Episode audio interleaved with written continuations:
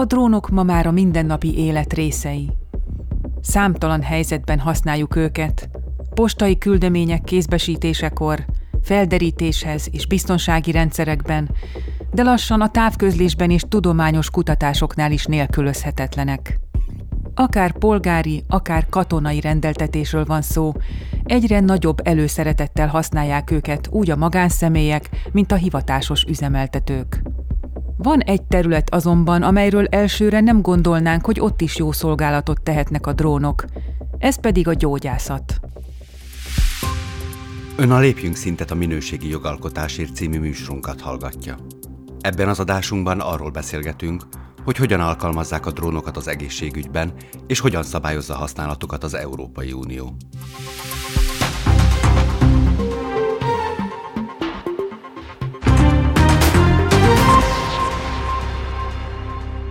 A drónok kapcsán általában vagy azok jutnak először eszünkbe, akik kedvtelésből reptetik őket, vagy azok, akik katonai felderítést végeznek. Keveseknek fordul meg a fejében, hogy a drónok akár életet is menthetnek, holott létfontosságúak lehetnek a gyógyászatban. Ami azt illeti, egy sor előnyük van, amelyek számtalan különböző módon kamatoztathatók az egészségügyben. Vegyük sorra ezeket. Először is egy baleset helyszínére jóval korábban kiérhetnek, mint a mentők, ami gyakran élet-halál kérdése. Egy kis svédországi faluban lakó 71 éves férfi például annak köszönheti az életét, hogy alig három perccel a segélyhívás után egy önvezető drón már ott is volt nála egy defibrillátorral, és megkezdhették újraélesztését. Az Európai Unióban évről évre egyre többször vetnek be drónokat hasonló vészhelyzetekben, és ez még csak a kezdet. A világjárvány alatt a drónoknak is fontos szerep jutott a fertőzés megfékezésében. A karantén elrendelésekor a szabályok betartásán örködtek, megkönnyítették a hírközlést, fertőtlenítőszert permeteztek, hőképeket készítettek, felügyelték a közúti forgalmat, sőt, gyógyászati eszközöket juttattak célba a különösen fertőzött területeken. A koronavírus járványhoz hasonló helyzetekben persze az a legnagyobb előnyük, hogy minimálisra csökkentik a közvetlen humán kontaktust a fertőzöttekkel. Az egészségügyi dolgozók így kevésbé vannak kitéve a megfertőződés veszélyének a gócpontokon, mert a szűrővizsgálatoknál nem szükséges személyesen érintkezniük a betegekkel. A drónok a távoli, nehezen megközelíthető vagy karantén alá helyezett térségekbe is el tudnak juttatni fogyasztási cikkeket és gyógyászati felszereléseket, ezzel is jelentősen csökkentve a felesleges kontaktust. Így nem csak az egészségügyi dolgozóknak tesznek jó szolgálatot, hanem maguknak a betegeknek is. Arról nem is beszélve, hogy új munkahelyeket teremtenek az egészségügyben, és némileg tehermentesítik a gyakran óriási nyomás alatt dolgozó ápolókat és orvosokat. Katasztrófa helyzetekben a mentő alakulatok munkatársai az áldozatok felkutatásához, azonosításához és elsősegélynyújtáshoz vesznek igénybe drónokat. A nehezen megközelíthető területeken például vizet, élelmet és gyógyszereket tudnak eljutatni a túlélőkhöz addig is, amíg ők maguk ki nem érnek a helyszínre. A kereskedelmi forgalomban kapható drónokat ma már más célokra is bevetik, mint amelyekre eredetileg szánták őket. Gyógyászati alkalmazásuk szintén ennek köszönhető. A világjárvány alatt például a növényvédőszereket permetező drónokat úgy alakították át, hogy fertőtlenítő szereket is tudjanak kiterjedt területekre szórni a magasból. Világszerte több kutatócsoport tervez kifejezetten gyógyászati célokra drónokat. Egyikük projektje például a Müncheni Műszaki Egyetem által indított Horizon – Megjegyezzük, hogy a tervezők nem drónnak, hanem pilóta nélküli légijárműnek hívják ezeket az eszközöket. Más szakemberek az akkumulátorkapacitás növelésén dolgoznak. Jelenleg 30 percet tud a levegőben tölteni egy ilyen eszköz, ami sok esetben nem elegendő a mentéshez.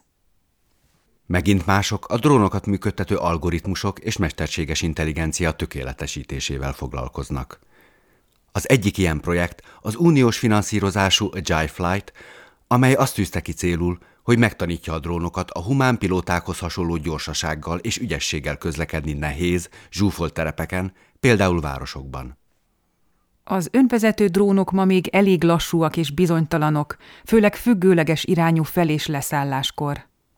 Leginkább GPS jelekre hagyatkoznak az eligazodáshoz, amelyeket sokszor leárnyékolnak az épületek, illetve beltéren el sem érhetők. Az Agile Flight ezzel szemben olyan megoldásokat fejleszt és tesztel, amelyekkel a repülés irányítása nem igényli külső infrastruktúra használatát. Ilyenek például a látás alapú algoritmusok, amelyek szokványos és eseménykamerák összekapcsolásával az emberi és állati szemet mintázzák. A drónok teljesítményének javítása érdekében a kutatók többek között a videójátékoknál ismert szimulátor szoftverek segítségével trenírozzák a mesterséges intelligenciára és számítógépes szimulációra épülő algoritmusokat. Ezzel akár több ezer esetőségre is fel tudják készíteni a drónt, és a gép gyorsabban tanul, mintha csak terepen tanították volna. Ezeknek a kísérleti rendszereknek köszönhetően a drónok bizonyos helyzetekben már most legalább olyan jól teljesítenek, ha nem jobban, mint az emberek által irányított csúcs technológiás gépek. Amiben ma még verhetetlenek az emberek, az az alkalmazkodó képességük. Igazodni tudnak a folyamatosan változó környezeti, időjárási vagy fényviszonyokhoz. Van még tehát hova fejlődni. A technológiai kihívásokon túlmenően a jogi szabályozás ugyanúgy a fejlődés gátja lehet. Ahogy az lenni szokott, a jog gyakran nem tud lépést tartani a technikai haladással, ezért a szabályok folyamatos felülvizsgálatra és kiigazításra szorulnak. A drónok esetében először is a polgári légiközlekedés biztonságára vonatkozó szabályokat kellene összehangolni az Európai Unión belül. 2020. júliusában megkezdődött egy folyamat, hogy a nemzeti szabályokat lassan közös uniós szabályozás váltsa fel. Fontos szempont a fokozatosság. A harmonizáció az általános alapelvekkel kezdődik, és a normák részletezése felé halad. A reform végső célja, hogy a drónok piaca valóban egységes legyen Európán belül, és a biztonság lehető legmagasabb szintje érvényesüljön. A magánélet és az adatok védelme szintén lényegi kérdés. A drónok használóinak is be kell tartaniuk az összes vonatkozó uniós és nemzeti szabályt. Az Európai Unión belül ez vitán felül áll. Az általános adatvédelmi rendeletben a jogalkotók már kitértek a drónok és a pilóta nélküli légijárművek használatára is. Az Európai Unió azzal segít eligazodni az információkavalkádban a drónokat kedvtelésből vagy foglalkozásszerűen használóknak, hogy anyagilag hozzájárult, egy a szabályokat 22 nyelven, köztük magyarul is ismertető portál a dronerules.eu létrehozásához.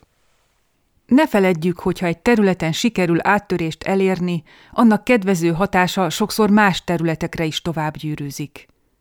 Könnyen elképzelhető, hogy ezeket a technológiákat, algoritmusokat és pilóta nélküli légi járműveket a jövőben az űrkutatásban, a mezőgazdaságban, sőt a környezetvédelemben sikerrel lehet majd alkalmazni. Az Európai Unióban még csak most kezdjük felfedezni, hogy mi mindenre be lehet vetni drónokat a gyógyászatban és rengeteg más területen.